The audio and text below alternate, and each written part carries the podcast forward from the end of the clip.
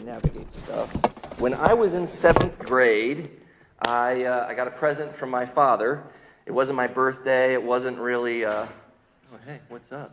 Just gotta move it closer. Should I hold it? Just pretend I'm not here. Okay. You're not making this awkward at all? I, yeah, thank you. Okay. Yep. Oh, yeah.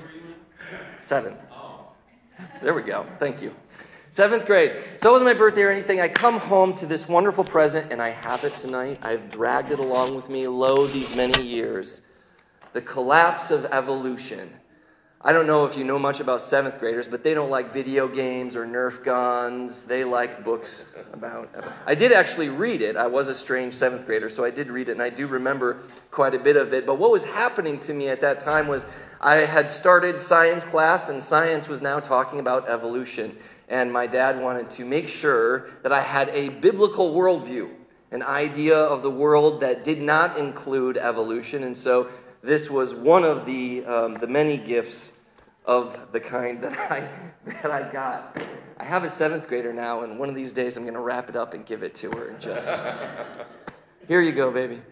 Um, what, what, what, what was a, fe- a, feature of my own upbringing, and, and especially within a, a conservative religious um, uh, group like I was, uh, was uh, the culture war around evolution. That was kind of a, a central feature of, of what we were fighting against.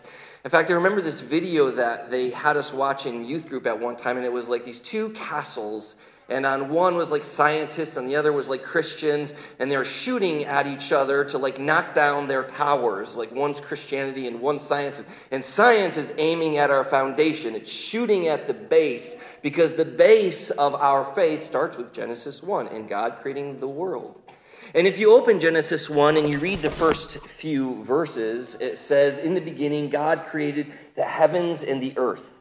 The earth was without form and void, and darkness was over the face of the deep, and the Spirit of God was hovering over the face of the waters. And God said, Let there be light. And there was light. And God saw that the light was good, and He separated the light from the darkness, and He called the light day, and He called the darkness night, and there was evening and there was morning the first day.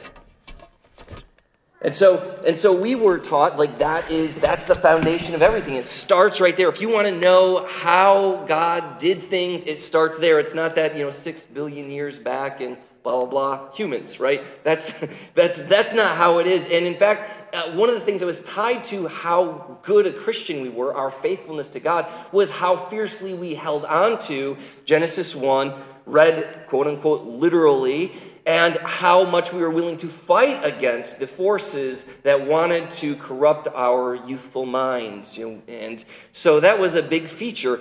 And tonight I want to talk a little bit about Genesis 1, but I also want to talk a little bit about how we have assumptions around what the Bible is doing around what the bible is about uh, when you when you come to a church like this somebody like me stands up and we just start bibling we just start saying, well, this is what it says, and this is what it means, and this is what you should do about it. And, and we just start talking about that.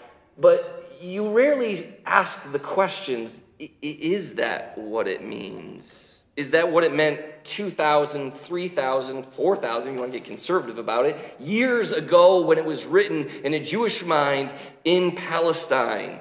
Is that? Those questions we are rarely willing to face because they shake our foundations. And so uh, tonight, the wonderful thing about um, Edison Chapel is we are willing to kind of step into that space. And so I don't ask that you agree with me. I don't. Uh, I ask that you you walk with me for a little bit, and we think about Genesis one. We think about our presuppositions around it. So if I go back to the my upbringing and, my childhood and all the things that were kind of around that. What were the assumptions that were alive with us then? Well, the major assumption was that the Bible is, at least in some part, scientific, that it was written for the purpose of describing to us how something happened. That is, when you open Genesis, you are getting a historical description. How did God do it? God said, Let there be light, and there was light. And that's the that's what happened. Um, that the Bible has a, a record in it, and they're trying to get, like, if you picked up a book, MLK Day is coming up, um, I think Monday actually. If you picked up a biography on Martin Luther King, you would, you would, you would read about he went here and he spoke about this, and he, the, the facts of the issue, the facts of his life in detail and in chronological order are paramount to the way that we write and read. The fact of the matter is, that is a modern invention. And that is not how they wrote in the ancient world, and that is not how they thought in the ancient world. The second uh, assumption that I had growing up with that belief was that, that how you read and how you answer the question of, for instance, in this issue, evolution, directly impacts how faithful you are to God. Like the two are hand in hand. What you believe about this and what God, you know, th- those, those two things belong together. Uh, tonight, I'm going to challenge those two assumptions. So, what is going on in Genesis? Did you notice anything interesting about those verses that I read? Something sort of should stand out kind of glaring. What the first day we've got light and we have dark, but what don't we have? Well, we don't have people. That is true. Not what I'm going for, but yeah. you have light and dark, but what don't you have? Light. A source. There is no source for light. Whence does that light come from? I've heard theologically it's Jesus or you know or it's God or something like that, but that's not what your text says. Your text says that God made light. He separated it from darkness. There was evening, there was morning, there's the first day. There's no sun. There's no stars, there's no moon. In fact, the only thing there is is God, water, light and dark. I got a witness back there. Does that make any sense to you? I, we have to start with the presupposition as well, and I, I think I share that. I hope you have this. I have this. Our ancient ancestors were not idiots. Like they could see that, you know, in order to have light, you had to have a lamp. In order to have light, in fact, when the sun went down, it was a very dangerous time. It's a very scary time. When the sun comes up, if you have no source of light, we, we're in pitch black, and you're you're so excited to have that sun come up, right? So they understand, the author of this text understands that you can't have light without a light source. So why does the author write these words? Why, what's happening here? I want to talk about that and I want to give you my take on it, whether you, you agree with it or not, you kind of do what you want. But I want to say this before I dive into what I think is happening. I took a class in seminary, my master's degree, called Genesis 1 through the Ages, and it was about that exciting. what we did was we read the writings. We started, I, I just remember starting with Augustine. We might have gone earlier, but I remember we started with Augustine. We read all of the major thinkers and what they had to say about Genesis 1. And let me tell you what, for 2,000 years, Christians have not agreed on this topic. I know that you may have heard or thought or been raised to think that they all thought the same thing. Well, spend five minutes in church history and you will understand that Christians have never agreed about anything. It's just the same as it is today. So this is this is my take on what's happening. I do have scholarly sources and reasons I think that, but but I don't want you to feel attacked tonight. I don't want you to feel like I am shooting at the foundations of anything. In fact, I think if anything, we should have a moment of easy breath. Because if for 2,000 years the greatest minds of Christianity have not been able to answer this question, we have a little bit of leeway here tonight don't we? We have a little bit of leeway here tonight. So, day one. Let's have some intellectual humility, but let's have some fun because this is a really fun text. I wish we could read it in Hebrew. If you read it in Hebrew, um, the way that the words, you know, how we have in English, and sometimes, you know, your words will end to kind of create a rhyme structure. Genesis 1 is actually set up in a kind of ancient rhyme structure. We don't, we don't hear it in English, but if you kind of look at it in Hebrew, you'll see that rhyme structure at work. This is a poetic statement. It sounds poetic. In the beginning, God created the heavens and the earth. It was formless and void, and God said, Let there be light, and there was light. What a beautiful What a beautiful depiction. All right, what happens next? Let's look at uh, day two in um, verse 6. And God said, Let there be an expanse in the midst of the waters. Now remember, what, what has existed up to this point? God hanging over the waters. And in fact, the word there, hovering, as is, is a word in Hebrew. It's only used like two or three times in the, Old, in the Old Testament. It's a very strange word. And it means to kind of like hover, kind of like a bird or a dove or a hummingbird, hover over one spot. So God is hovering over some sort of watery mass. And the second day, God says, let there be an expanse, something in the midst of the water, and let it separate. So we separate water from water. And God made the expanse, separated the waters, and it was so. He called the expanse heaven. There was evening and there was morning the second day. Now, I want to hang on to that for a second because something very controversial has been said here tonight. I've said that there are two things that the text begins with God and water. And yet I was taught, in fact, most Christian theology begins with this, with this belief that God created ex nihilo. Have you ever heard that phrase?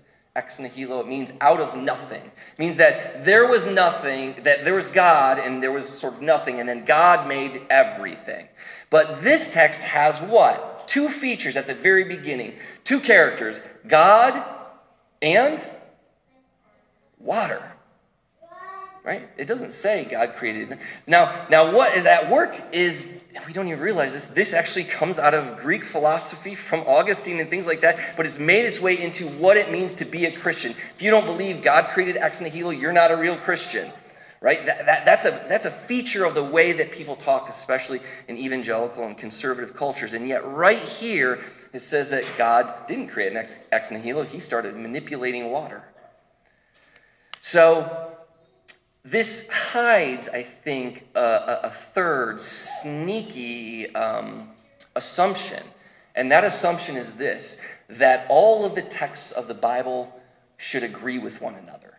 That you should be able to begin at the start and draw a line all the way across, and it just sort of says the same thing all the way through to Jesus, all the way to the end of time. Like it's just this one straight line. And that there aren't these different conversations that are happening where we're talking about this and we're talking about that. In Genesis, there are two creation stories. That is brute fact Genesis 1 and Genesis 2. These are different, they cannot be merged, they do not work together. One has a God of transcendence who makes everything from, from this watery mass. One has a God that is walking in the garden in the cool of the day, right? They're talking about some very different things that are happening. So, anyway, there's a sneaky assumption that we have been given, and many of us have been given, that, that the Bible isn't a bunch of people who are, who are speaking together about this great mystery of this God who has stepped into the world and made himself known, we as Christians would say, through Jesus, right? And all of that. But we won't go too far because we're still in Genesis 1 and I don't want to get too far. But let me say this that the Bible has a lot of texture, has a lot of conversation. You have Job, ah, I'm going to get too far afield. It doesn't, I challenge that assumption. It doesn't need to be that way. All right. It all starts with water. And this is why I think it starts with water. Because the greatest enemy at the time that these books were put together, their greatest enemy was Babylon. And Babylon had its own Genesis story, its own origin story.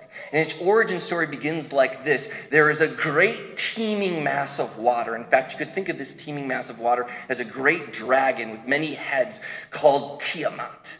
And Tiamat is the goddess, you know, who gives birth to all of the other gods. And eventually, the, in, in the ancient Near Eastern world, the gods are always fighting with each other. They always, they, and usually the head god is trying to kill all, all of the smaller gods. And so there, there's a war in heaven between this Tiamat, this many-headed dragon, and this one hero who steps up, the god of Babylon, whose name was Marduk. And Marduk, with his mighty bow, shot Tiamat and killed her. Then he takes his mother's body and he tears her in half and he rips her in half and he creates the, the sky above, the waters above, and the waters below. Does that sound familiar? Doesn't it sound very similar to what you just heard? That God is hovering over the waters. It's sort of similar, but it's very different, isn't it? He's hovering over the waters and he steps into the midst and he separates them, and, and boom, you've got this. But the, the Babylonian myth is that the gods killed the watery mass and tore her asunder and made her into the world. And then humans come after that, and we, can, we won't get into that. So for um, for the ancient people around Israel, so if you think of Israel as like right here, you have the Mediterranean Sea, right? You have Egypt, you have Assyria, you have Babylon. Israel sitting right here. You have Ammon, Moab, and Edom. And all of these nations, and before that, of course, you have the Akkadians and the Assyrians and all those other people. And all of these people have the same kind of myth. Starts with water, starts with the war of the gods, and it starts with the making of the world with the body of the water. Let's keep moving. The third day, God has makes land. I won't read it because we're, we're running shy on time. Four, and the fourth day, God, in verse 11, let the earth sprout vegetation, plants yielding seed, fruit bearing trees, and their seed, each according to their kind on the earth. And it was so. Uh, the earth brought forth vegetation, plants. So, so God speaks and plants begin to grow. What's the problem with this? What haven't we had created yet? The sun. There's still no sun, right? There's still no sun in the sky. Where's this light coming from? How are these plants existing? What has happened? There's no sun. Where's the sun? Where are the stars? Where the moon? That happens on day five. So we wait for day five. In verse 14, God said, Let there be lights in the expanse of the heavens to separate the day from the night. Let them be for signs and for seasons and for days and for years. And let the, the and the, uh, can I talk? And let them be lights in the expanse of the heavens to give light upon the earth. And it was so. All right. So what, the, what is the sun, the moon, and the stars for? Time, right? They help us keep time. What an odd thing to make the sun, the moon, and the stars for. Not for light, which is how we know it, right? I mean, that's how we experience it. Not for light, but for time keeping. That's a strange thing to say. So in verse 16, and God made two great lights the greater light to rule the day, the lesser night light to rule the night, and the stars. It's an afterthought. Do you know uh, what the ancient people worshipped as gods? Did you hear about Ra, the sun god? You ever heard of Ra, the sun god from Egypt? Do you know constellations? Anybody know Orion? And say, what's who's Orion? Do you know? An ancient Greek god, right? The gods were the stars, or they were behind the stars, or they were represented by the stars. But in the ancient mind, as Israel is sitting there and all the other nations around them describe how the world began, they describe the world in violence and in chaos. They describe gods that are capricious. It describes a violent beginning.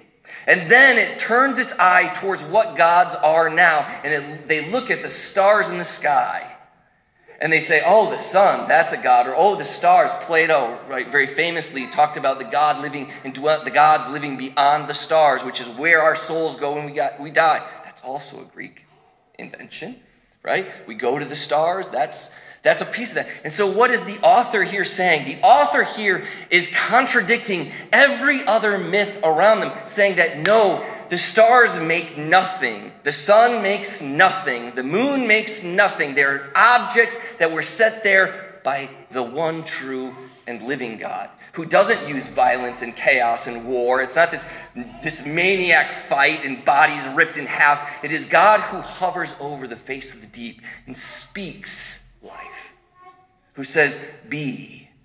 And this peaceful act there's this scene in a book from C.S. Lewis where the Christ character is sort of walking through a dead world and singing. And as the lion sings, things begin to sprout. It's this beautiful depiction. This is radically different than what their neighbors were saying God is like. They are saying something about God here that challenges the presuppositions of their day. And what happens next? God makes God makes the sun, moon, the stars. Then God makes animals. Do you know what the gods, the idols of the ancient world looked like? When they came out of Egypt and they needed to make a new God, what did they make? A golden calf. Because the ancient Near Eastern people worshipped calves. The god of the Philistines was Dagon. He was half fish and half man. They worshiped things. What is this text saying? This is saying the fish, the beasts of the sea, these are inventions. These are creations from a creative God a God who steps into time and, and makes peacefully, beautifully of his own volition and will. And then we come to this moment where he makes humans, and it is a complete vision. And then we move into this garden sequence, right, where humans are tending the world that God has made in communion with God. What a, what a different kind of story. What a different kind of, of, of God we are engaged with here. And so, what is happening, I think, in this text is a direct subversion of the word of their day, which is the gods are violent. You were made to serve them. The gods are capricious. They don't care about you. That this world was made in blood and in water and in war, and it will continue that way. Genesis begins by saying, No, there is one transcendent and beautiful deity who stands over everything and says, Be, and invites it to be, makes it. So, my assumptions, if you haven't already caught on, are that the ancient people were affected by the world around them, that they had real life engagement with their neighbors who believed different things than them, much like you do when you walk around and, and, and, and meet people. And that they wanted to say something. The second thing is that they wanted to say something to, the, to their, their people and their children and their families and their congregations, as we might put it um, anachronistically. Uh, and they also wanted to say something to the people who were around them.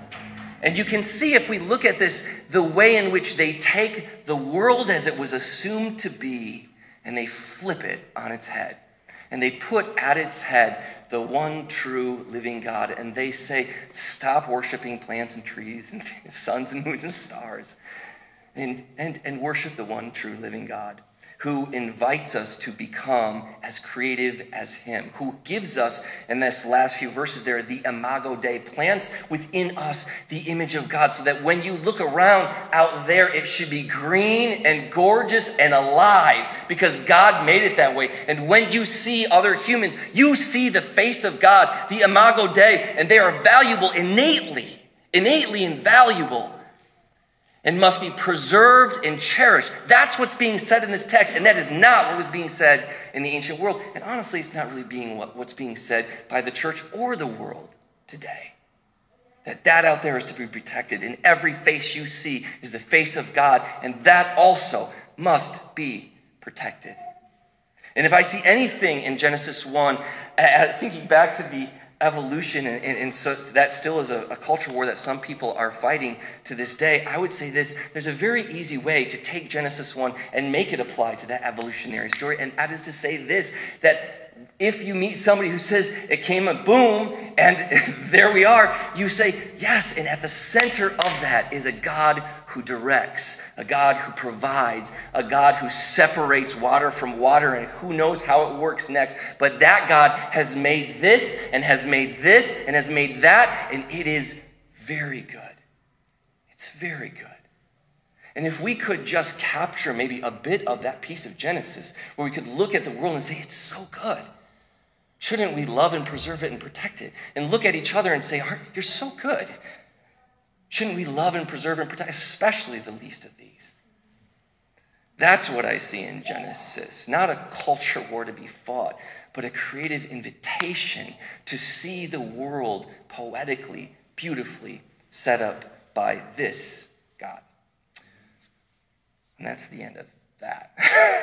so, rods up.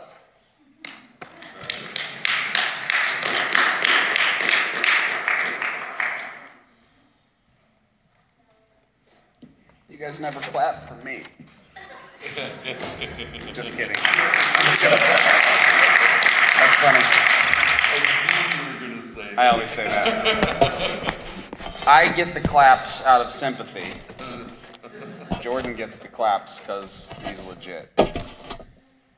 Again, I'm taking very seriously how we approach the Bible this year. It is my New Year's resolution for chapel.